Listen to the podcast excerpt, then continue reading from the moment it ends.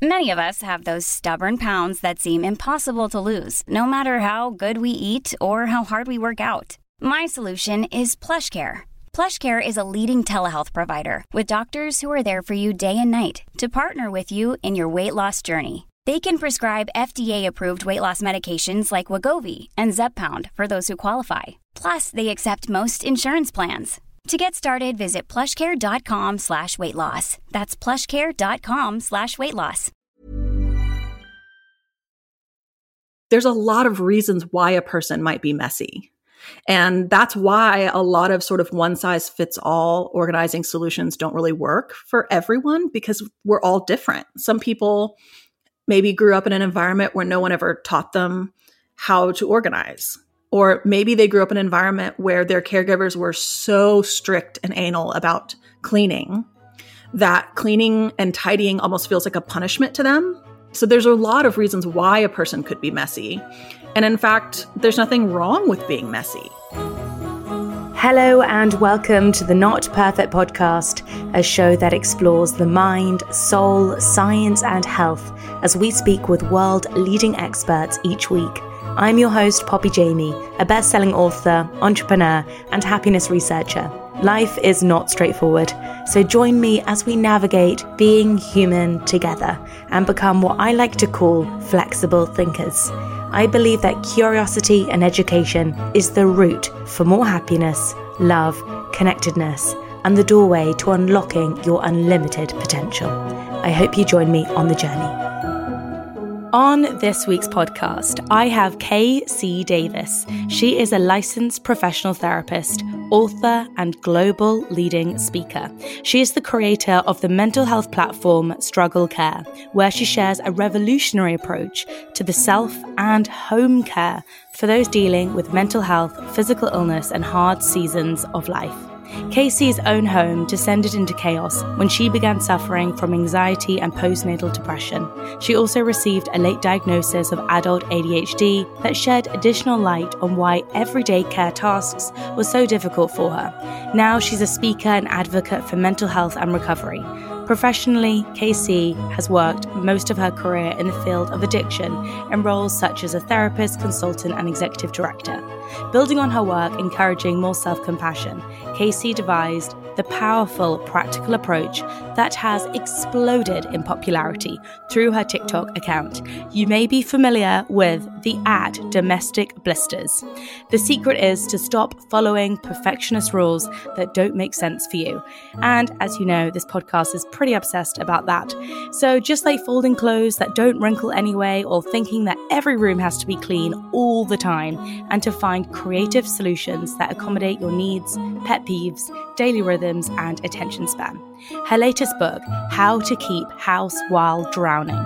It's a gentle approach to cleaning and organizing and making it delightful at the same time. What is a favorite quote you like to return to often and why?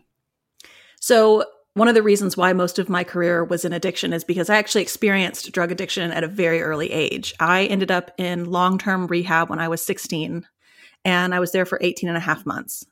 And because I was under 18, I couldn't check myself out, and there was no like end date. It wasn't like, oh, a 30 day stay, a six month stay. It was like, you live here until you get healthy enough to leave. I really fought for my life and it was difficult for me to kind of get it and progress and make the breakthroughs that I needed. It was a slow, painful journey. I had a therapist and her name was Sheila. She one time gave me this card that had a quote on it and it was a proverb. I, I wish that I could remember kind of where it was sourced from, but it said, In order to discover new lands, one must consent to lose sight of the shore for a very, very long time. I have never ever forgotten that because there was this place that I knew when I was in my addiction and there was a place that I wanted to go and I wanted so much for that experience to be, you know, okay, you have one foot on land and you just you want to put the other foot on the other land before you take your foot off of this old place. That wasn't my experience with getting sober and that hasn't been my experience with really a lot of the major transitions in growth. You don't get to wait to have your you know your left foot on the good place before you take your right foot off the bad place so to say you know i know that's really reductionist but this idea that this lostness that I felt, where I felt like every day I knew less, every day I was more unsure, every day I felt more out to sea, that that was actually progress. And that I had to sort of take this leap of faith to feel as though I was free falling if I actually wanted to get to the other side. And I don't think we talk enough about that in between stage of growth where you just kind of feel like you're flailing. God, I appreciate you bringing that up. I just you're right. It's I find that so often we're hearing about people arriving in recovery and this is how I did it. And you're right, we so rarely just talk about that often horrendous feeling of swimming. Swimming, swimming, swimming and you're like, "Where is the land?" and it's such a beautiful metaphor that you bring up too. Well, and it's really influenced where I as a therapist and as a, an advocate want to do my work because one of the reasons why the title of my book is How to Keep House While Drowning. And when you get into the book, you sort of find out that there's a lot of people out there that will help you get to the surface, right? There are a lot of people out there that will teach you how to swim. I like to think of myself as someone who is interested in teaching you that you can breathe underwater. You don't have to get better to feel better. You don't have to reach your goals in order to grow where you are and get some relief and begin to build some contentment or joy into your life. You don't have to get better to start to relieve your suffering. And most importantly, you don't have to get better or make progress to deserve to take care of yourself. Wow. I mean, that idea that you don't have to wait until your goal has succeeded in order for you to feel okay. It's such an important message. And one, again, we don't hear it enough. We're told more about writing lists of goals and where we want to go to. And yet, so few people are talking about, as you are, life skills, literally like survival skills when you're in the messy middle, which we probably find ourselves far more in the messy middle than yes. we ever do at crossing that shiny gold plated finish line. Mm-hmm. Wow. Okay. Can't wait to dive into this book even further to go into that. But before I do, what's a recent life lesson you've been reminded of? I've been actually doing a lot of anti racist work recently. When I joined TikTok, one of the things that it's brought into my life is it's such a different platform than other social media platforms because other social media platforms, Rick, you're adding people to your stream or your feed either because you already know them in real life, right? You meet somebody at the park, oh, you know, let's friend each other on Facebook, or you're seeking out some influencer you've heard of somewhere else. TikTok is a little bit different for those of you who don't do TikTok, where you know your feed is actually generated for you. You can follow people and see their content on purpose, but your feed is generated for you. And so that allowed me to really kind of get into spaces where Black men and women and Indigenous men and women and people of color were having discussions about their lives and about their experiences in a way that I could just listen and learn and when I first started hearing these discussions, I was participating a lot. It really sort of pushed me to pull back and say, okay, I think that there's probably some listening that I need to do before I start participating.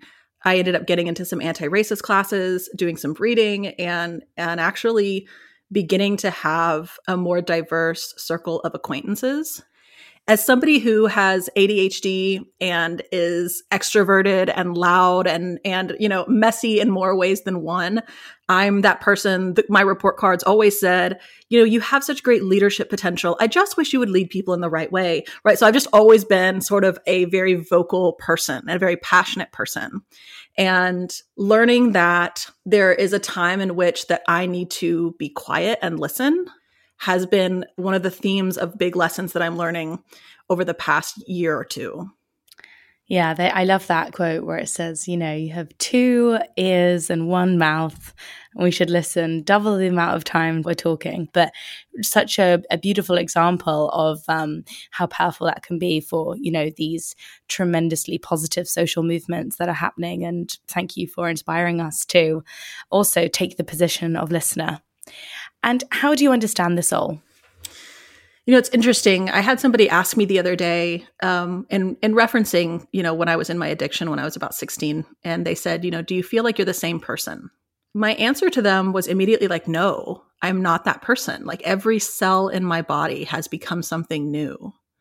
And when I think about the soul, there's this interesting connection because although I feel as though I am a completely different person today, everything from you know what i want to the way that i operate is different but there's this like golden thread that connects me to that person in such a way that when i show her compassion even looking back on her i benefit from that. I'm somehow getting the benefit of showing my past self who i am not anymore. I wouldn't know her if i met her today. She may not even like me if i were to meet her today. But there's been this golden thread of who i am and no matter how much I change, it's what connects past me, present me, and future me. And the way that I treat all three of those sort of versions of myself always comes back to benefit me today. So that's kind of how I think of the soul. It's this piece of me. And I don't even really think of it as being conscious because, again, like consciously, almost every way that I operate is different than when I was 16. And, and it may be different again at 50 but it is this piece that holds me together through all my different versions. You know, I kind of think almost that like if you were to string up the little snowmen that are all connected, you know, there's this line that runs through it and basically entwines all of our fates together. Beautiful answer. Love that idea of all the snowmen being tied up together. Well, and I think it also goes to show that like when I am hating my past self or when I'm afraid for future self, it's very difficult to have peace. And the way that I treat those sort of other versions of myself affects my soul. So true. It's so true. And it's a really interesting way of looking at it. And definitely brings us on to talk about your work in general and also this new book because you could have written about a number of different topics. You've had a really fascinating journey to this point. So, why did you decide to write this book? This book and this TikTok channel and, and, this whole platform was really an accident. It's a happy accident. When I started TikTok, you know, I got on just to distract my mind. I had just had a baby. I was suffering with postpartum depression. I hadn't yet been diagnosed with ADHD, and I've always been a messy person. When the pandemic hit and we all went into lockdown, I, I had a three week old baby and a toddler that hadn't even turned two yet we had just moved into a house that was bigger than the previous house. My husband had just started a new job as an attorney. So he's working seven days a week. And here I am in this house with these two kids. I can't leave. I'm postpartum. Nobody can come visit me. I don't have family in the city. All of, I mean, my messiness was pretty functional most of my life. And then all of a sudden, it wasn't. Like all of a sudden, the house gets totally away from me. Nothing is functioning. I'm struggling to have clean dishes. I can't seem to get laundry done. It looks like a little minefield of toys and things. And anyone that's ever had a, you know, a 22 month old knows that it's like anything they pick up just gets dropped on the ground. And I'm stuck trying to breastfeed in one place. And she's sort of tearing through our open concept house. One day I was on TikTok and I got a little bit of time to clean up. And I've always cleaned in the same way. I have to kind of come up with these little like games and hacks because I feel overwhelmed when it comes to cleaning up a big, overwhelming mess. And one of the things that I do is I tell myself that no matter how many things are in a room, there's really only five things trash, dishes, laundry, things that have a place, and things that don't have a place. And I kind of go through those categories. So I go and I get up all the trash, and then I go through and I get all the dishes. And once I've gone through all five of those categories, the place is tidy again. And I filmed myself doing this and I talked about it. And I thought to myself, do I really want to put this on the internet? Will people judge me? Will this even be helpful? You know, this isn't really that profound, but I did it anyways. And the response that I got from that video really blew me away. It was so many people saying, I'm so relieved that somebody else's house looks like mine. It was people saying, This is the only tip that has ever helped me clean. Like, this has just changed my life. I've tried my whole life to get past feeling overwhelmed. And this is the only thing that somehow hacks my brain into not feeling overwhelmed. And then the third response was, I've had so much shame my whole life over being a messy person. And seeing you put this on the internet makes me feel like I'm not so alone. And that's kind of where it started. And because I am a therapist, when I began to interact with people and talk more about how can we take care of ourselves in our homes, I really brought that kind of therapist background to bear, where I started talking about sort of our emotional relationships to our space. And I just started answering questions. And as I was talking, these ideas sort of started to form in my mind. They started to think about, I came up with sort of like six main concepts that I saw people asking about. And eventually I would get somebody, you know, who would pop in and say, well, what about this? And I would want to say to them, like, well, just go back to the beginning and watch all the videos because there were these foundational concepts that I was trying to talk to people about self-compassion and kindness and future you and and your anxiety around your space that you really have to get a foundation before you move on to now how do I organize my closet in a way that works for me. So I decided to write the first edition of my book, which was just a little bitty 60 page self published book. And I really just wrote it thinking, well, if somebody wants to give this to someone, or if somebody comes to my page and they kind of want to get caught up, and and I didn't expect the book to blow up. And it blew up so much so that I had publishers come to me and say listen this could really be something. Let's let's beef this up. Let's do a second edition and let's expand it. Let's put in more examples. And it was perfect timing because by that time 2 years had passed and I had really fine tuned a lot of the concepts and techniques that I was talking about. And it's so cool to be an author who got the opportunity to almost field test the things that I was saying in the book because I got so much feedback from people saying, this really worked, this helped, this has changed my life. I'm confident of its kind of life changing qualities. Why do you think there is so much shame around mess? Because I totally identify with all of those people that were messaging you and also your your earlier self. And also what makes someone messy and what makes someone not? Because i would just love not to be a messy person. So i think one of the one of the key features in both of those questions is that there's really multiple answers. Like there's a lot of reasons why a person might be messy and that's why a lot of sort of one size fits all organizing solutions don't really work for everyone because we're all different. I know for me, when I discovered that I have ADHD, that is a huge part of why I'm messy. So, ADHD affects a certain part of your brain called your prefrontal cortex, where your executive functioning happens. And one of the things in executive functioning is called working memory. So, working memory, it's not long term memory, it's not short term memory, it's literally like this holding tank where if you get a piece of information, you hold it in this little holding tank until you figure out what to do with it. You might file it in short term memory. You might file it in long term memory. You might decide, I don't actually need this information and I'm going to let it go forever. For a lot of people, like when I talk to my friend who does not have ADHD, her working memory holding tank, think of it like a browser. She can have multiple tabs up at once. So she can be walking through and go, Oh, look at this coffee cup from yesterday. I need to put that up. And so that opens a little browser tab. And then her kid could call her from the other room and say, Mommy, I, I fallen, I need a band aid. And so, whoop, there goes another, my kid needs a band aid. And she can go into the other room, take care of the band aid. And then, so, you know, that browser X's out. And the other tab is still open. I got to go back for the coffee cup. When I got diagnosed with ADHD, what I realized is that my working memory can quite literally only have one browser tab open at a time. So if I see a coffee cup and I go, ooh, that needs to go somewhere. And then my daughter calls me, I go into the next room, I open up a browser. It's going to X out of whatever browser was open. And so I'm going to finish with the band aid and then I'm going to go, what was I doing? And I realized that everything I did in my house, I wasn't actually remembering anything. I was only being visually prompted to do things. So I would feed my kids. They'd make a huge mess on the floor. And then I'd go and I'd get them dressed. And then we'd go and do something else. And then we'd go to the park.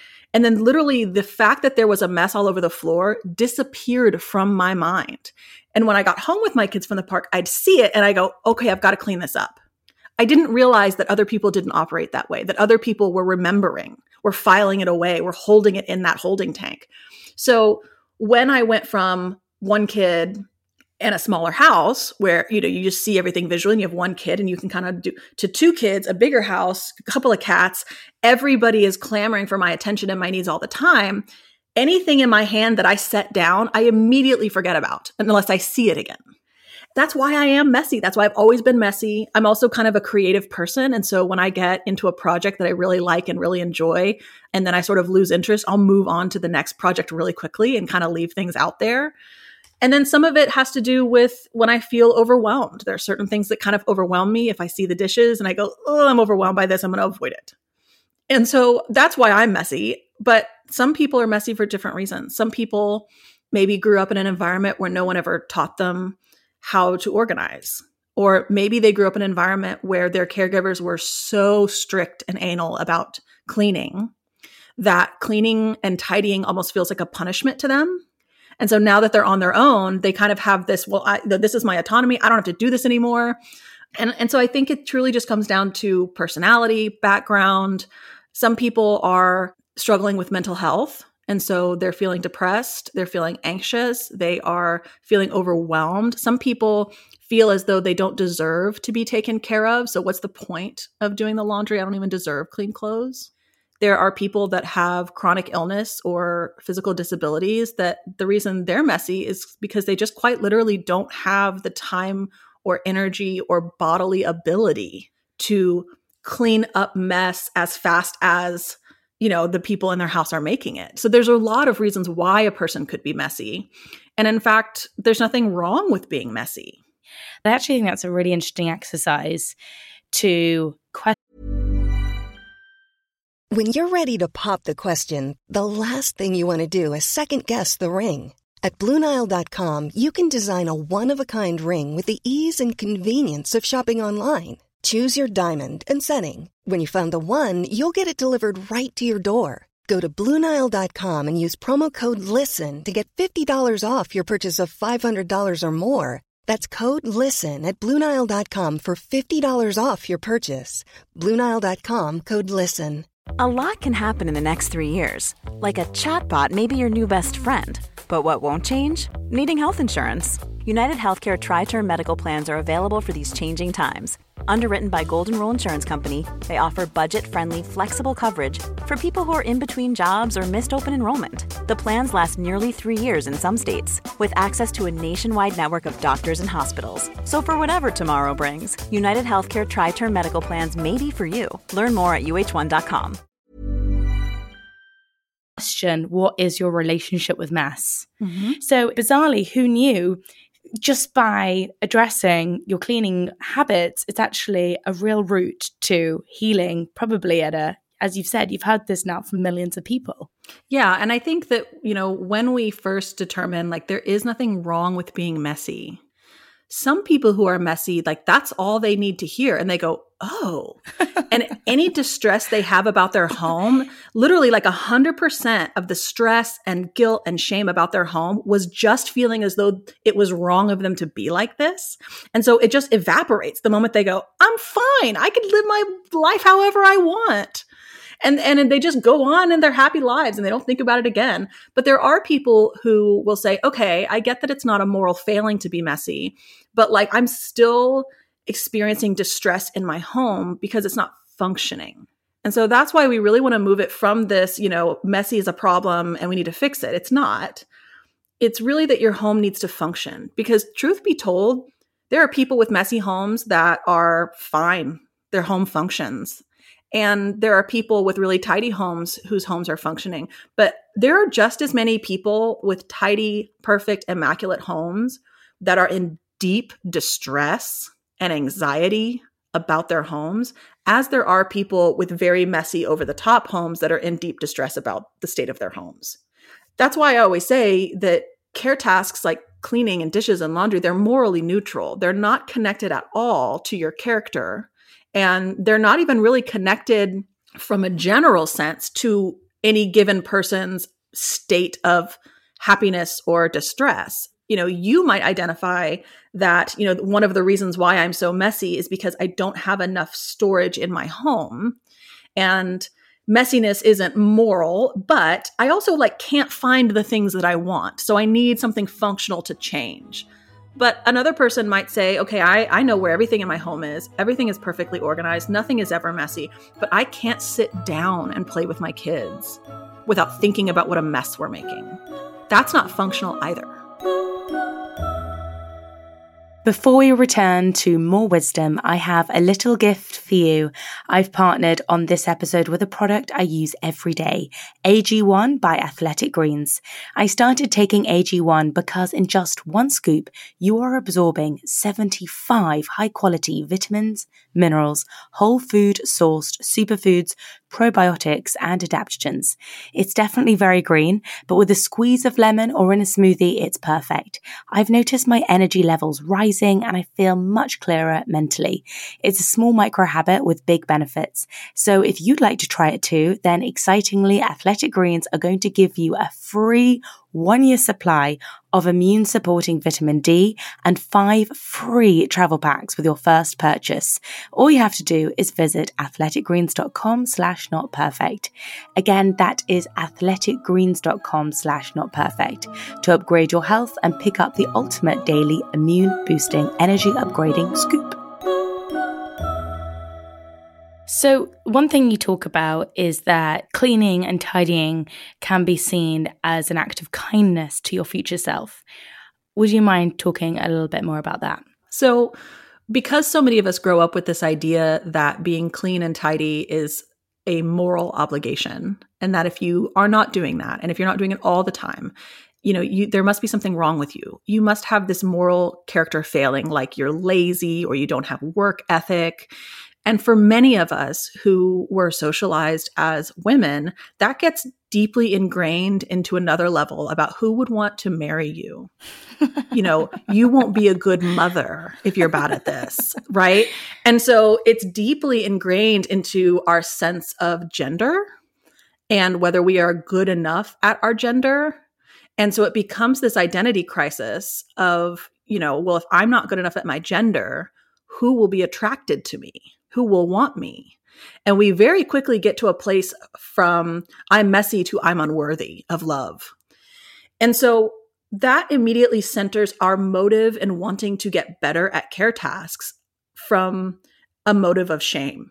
I don't want to feel shame like this. I want to be good enough. We're quite literally trying to achieve worthiness through getting better at home care tasks or, or self care tasks and it doesn't work for most of us right? And and if we do pull it off then we're just like anxious on the other side because now we have to hold it all together all the time. And so one of the first kind of shifts in this paradigm that that we want to make is instead of seeing care tasks as these external standards of how to be good enough at whatever role or identity or gender or or that you have instead recognizing that the only reason to do care tasks is to care for yourself. That's it. And that you are a person who deserves to be cared for, regardless of your level of functioning. Instead of looking at my kitchen and going, ugh, look at what a disaster it is, I need to get up and go clean it because I feel so much shame looking at it. Because if I don't clean it, I'll feel like I'm lazy. And instead, looking at your kitchen and going, you know what? Tomorrow morning, KC deserves a kitchen that functions tomorrow morning KC deserves to get up in the morning, have, you know, milk cups that are clean so that she can make breakfast. She deserves to know where her medication is. She deserves to be able to have enough room to throw trash away so it doesn't pile up onto the counter. She deserves to not have bugs. She deserves to not have bacteria or mold. She deserves to walk into the kitchen without little crumbs sticking to her feet. She deserves all of that health and safety and comfort and even happiness. And once we shift our motives for what we're doing around our house to being a person deserving of kindness, a lot of those motivation problems get easier. We start being kinder to ourselves. And that in of itself, that sort of realm of self compassion, self kindness is backed by a ton of research at helping us gain more psychological functioning in all areas of our life. Couldn't agree more. I mean, as they always say, tidy house, tidy mind. They're so inextricably linked. And so, this is why I find your work really fascinating. So, you have a five things tidying method. Would you mind talking us through that? Sure. So, I referenced it earlier where I talk about, you know, when you're looking at a big mess, oftentimes we get overwhelmed by the thousands of things in the room. And so, when we break those into just five different categories, and we get a trash bag and we just pick up all the trash. That's it. What this does for me and what this does for many people is that it takes that decision paralysis away. So if I'm trying to just tidy by picking up the first random thing in front of me, I've reached down to my desk and I've picked up a thing. Well, first I have to decide what thing to pick up, which sounds like a not a big deal, but like that's a decision. so I pick it up. Now I have to look at it. And now my brain has to tell me, what is this thing? Well, these are my AirPods. Okay. Then I have to think about where do these AirPods go? If they have a place, I go, oh, they go over here. So I have to go put them there. God forbid they have a place in a different room because then I'm going to go into that different room and then maybe get distracted and never come back to this room. And the worst decision making is if they don't have a place at all because now I got to go, well, where should I put these? Should I create a permanent home for them? Should I just set them to the side? Should I like all of these d- little micro decisions? And when you're someone who, you know, I referenced executive functioning earlier, ADHD is not the only condition that affects these executive functioning because the other parts of executive functioning are time management, prioritizing, task initiation. And so, whether you are struggling with mental health or just stress, chronic stress, sleep deprived, all these things can really sort of lock up those executive functionings. So, for me, that's what makes tidying overwhelming. That's what makes it take so long. That's what makes it feel distressing and stressful and random, right? Whereas if I have a holding a bag and I have a category, I'm going trash, trash, trash, trash, trash. And my brain goes into this autopilot, one stream, one browser tab, and I'm putting all of the trash into my trash bags. And then the key is I don't ever I don't take the trash out. I put the trash down in that room. I'm trying not to leave the room, right? And then I get all my dishes, I put them in the sink. I don't do the dishes. I get all the laundry, I put them into a laundry basket. I don't do the laundry. And then I go sort of place by place, right? So now I come back to my desk. There's no trash or dishes or laundry on it. So now the only kind of items on my desk are things that have a place and things that don't have a place. Well, so I can look and go, okay, well, this has a place, this has a place, and it's a pretty one step decision to put that thing back in its place. And in the end, I'm going to have a pile of things that don't have a place. This is the hardest category, which is why we save it to the end, because this is where I have to start thinking. This is where I might have to, you know, purchase a little tray or a bin or go through all of these things. But I can also call a friend, put on a Netflix show, like do some more enjoyable things. And it's all contained so that if I need to come back to it later, my space is already livable. I love your focus on helping people with process really practical steps. They're so deeply helpful. What are your thoughts on? Okay, so I'm podcasting right now. I can look directly into my kitchen and I can see that I have not put anything away from lunch. Like the milk is still out there. It's right in front of the window. It's probably warm and it's probably going to go off because that has been in front of a very sunny window all day. How do we like just put away things as quickly as we brought them out? Mm. This is such a great question. I'm so glad you asked. First of all, I did that last week where I left the milk out and I was like, oh, now I have to throw this away. So I think the first thing is to recognize what is the problem with the milk being out? Because when I look and go, oh, often I'm going, God, I'm so stupid. Or, ah, I've done it again. So we want to identify where we're really engaging in self critical talk around that because the issue with you leaving your milk up out has nothing to do with your character. It's literally just a functional issue. It's just a functional issue that now you don't have milk and you'll have to spend money on more milk. Like that's it. It's just a functional issue that we need to fix. And what is not helpful for many, many people is to push sort of what is the sort of neurotypical messaging, which is, well, just clean as you go. Right. Thank you, Susan, but that's not an answer. Like that's right. that's not an answer. You're literally just saying, well, just don't do it next time. that's literally that answer. It drives me nuts when people say that. Or like some people will say that that what helps them is is they kind of chant to themselves, don't put it down, put it away. Don't put it down, put it away. I can tell you that if that helps, great. That has never helped me. So for me, what that looks like is creating these rituals that give me times in my day and very specific instructions for going on autopilot to get things back, right? So I will still occasionally leave a milk out, right? But like my favorite five things tidying is a ritual. Closing duties is one of my favorite rituals because it allows me to sort of close down the kitchen every night in such a way where I just literally pick four or five things on a list. And I actually started with one thing. That's what I recommend people start with. Every night at the same time, right when my kids go to bed at seven, I go into my kitchen And remember, this is based on I deserve a functioning kitchen tomorrow. And I unload and reload my dishwasher. I clear off half of my kitchen island. I do not need a whole kitchen island to function. I need about half of it. And then I sweep just the little galley in my kitchen. And then I take my medication. That's it. That's literally what it takes for me to get a functional kitchen. In this way, I'm not worrying all day about, you know, am I, did I start the dishwasher? The dishwasher gets started in my house every single day at the same time, regardless of how many dishes are in it. And this is what works with my brain. And so, this is what I mean when I say we seek out rituals that work for us, rhythms that work for us, and we look for adaptive imperfection my last question is really for the people who are listening who go, all right, Poppy, but I am a tidy Tilly and actually to the extreme, I can't stop tidying. So, how on earth do you also then balance that to ensure that home becomes a place of rest? And I see this with my parents. I go home like to go visit them, and there's always a to do. They're always on their feet. They're always doing, and I'm like, guys, just chill out. Like you have earned your seat in front of the TV watching a movie, but yet they're still like, no, no, no, we've got another job in the house to do. What are your thoughts on that? Oh, I have so many thoughts on that. I think that beginning to pay attention on what's going on in our mind and our body when we do things gives us a lot of good information. And and one of the things that I talk about is that rest is not a reward. You know, rest is a right. Rest is a need. A lot of us grew up sort of believing that to go and play or rest before your obligations are done is being irresponsible.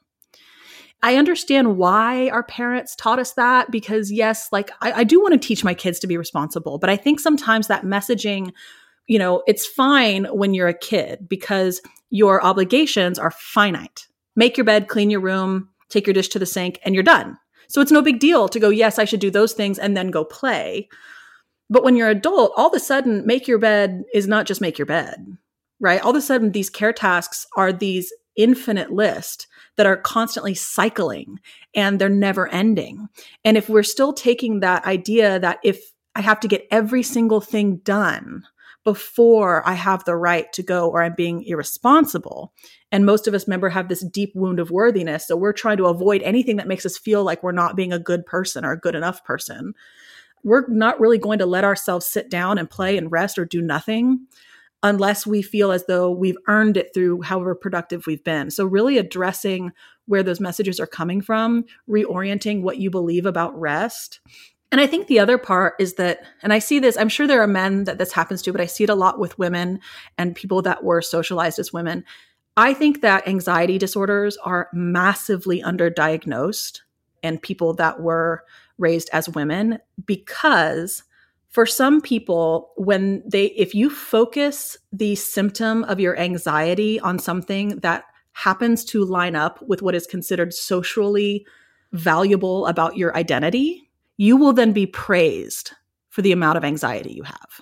If your home is always perfect, always tidy, always beautiful, if you're always doing home cooked, only organic from scratch foods, if you're always doing all of these things, people are likely to look at you and go, wow, I don't know how you do it. What a good mom. What a good wife. What a good adult. What a good homemaker. And there are maybe people that can do that from a place of joy and freedom, but there are certainly people doing that from anxiety and stress and perfectionism. And it's sort of masking how anxious they really are. It's masking how much trauma they're really dealing with. And what I like to say to people like that is that you deserve better tools for your mental health than keeping an immaculate house. You deserve to have a house that functions and makes you happy, but you don't exist to serve your house. Your house exists to serve you. And so there's a difference between I like to putter, I like to project, I like to go out and do things because that makes me happy and upgrades the functionality of my home. And I can't sit down for a movie with my loved one because I can't turn my brain off. And that really distresses me. Or I feel like I have to justify my downtime. So I can watch TV, but only if I'm also folding laundry. And I just want to say to people that if you feel like you're working for your home and it's not your home working for you, you deserve a space that is serving you. And being tidy is no more morally superior than being messy is morally inferior. And so I think this idea of moral neutrality really frees people on both sides of the continuum. And we really want to get back to this idea of resting as really giving ourselves permission to be, not just permission to do. I want to bottle that answer up. It was just so well said and so well explained. And I really, really appreciate this points about moral neutrality and something that we really haven't discussed that much on the podcast. So I really appreciate you for that, bringing that to our attention and also just writing this book and your wonderful work online. And it just doesn't cease to amaze me how powerful it is to look at the simple things in life you know, we don't need to be climbing Everest to find the greatest healing in the things that we do every single day and we do it without even thinking. Thank you so much for your work, KC. How can people best find you? What platform? I know, I mean, her TikTok is, if you're not even on TikTok yet, it's a reason to sign up for the platform. But if you are on TikTok, it is an absolute must follow. And I will put that in a link in the show notes. But how else can people find you and hear you talk more and ask questions and all the rest of it? So, probably the easiest landing page is my website. It's strugglecare.com. On that website, you can link to my TikTok, which is at domestic blisters. You can link to my Instagram, which is struggle care. You can also see my book and pre order that book or order that book. Um, I will have a podcast coming out sometime this year. And so that's kind of the main hub. You can go and see everything there. I've got a shop with some workbooks and some printouts that can help you that go along with that book. And so that's kind of the easiest place to see everything. There's also a ton of free resources on there about cleaning, tidying, hygiene with hacks. So there's tons of free information on that website, as well as ways to link onto all of my various things. I even have an online course about how to clean out your depression house that takes you step by step through a house that, you know, maybe has overwhelmed you after a period of survival or mental health episode. How to keep house while drowning it's on pre order. It's honestly super easy to read. You can read it like within a few hours. So it's just excellent. It's not overwhelming at all. And wish I had it many, many, many years ago. So thank you so much for joining us on the podcast. You've been a total delight. Thank you so much. Thank you so much for listening to another episode of the Not Perfect podcast. And if you enjoyed this episode, I would deeply appreciate it if you wouldn't mind subscribing and leaving a review, and perhaps maybe sending it to a friend who also might enjoy this episode. I can't tell you how grateful I am for those that share this podcast on their social media or with friends because it helps the show reach more listeners. I'd absolutely love to hear from you. So if you've had any thoughts or you want a specific specific guest coming up in future episodes, just let me know.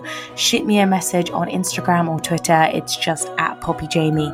And so until next time, stay flexible, stay true to you, and stay leaning into love.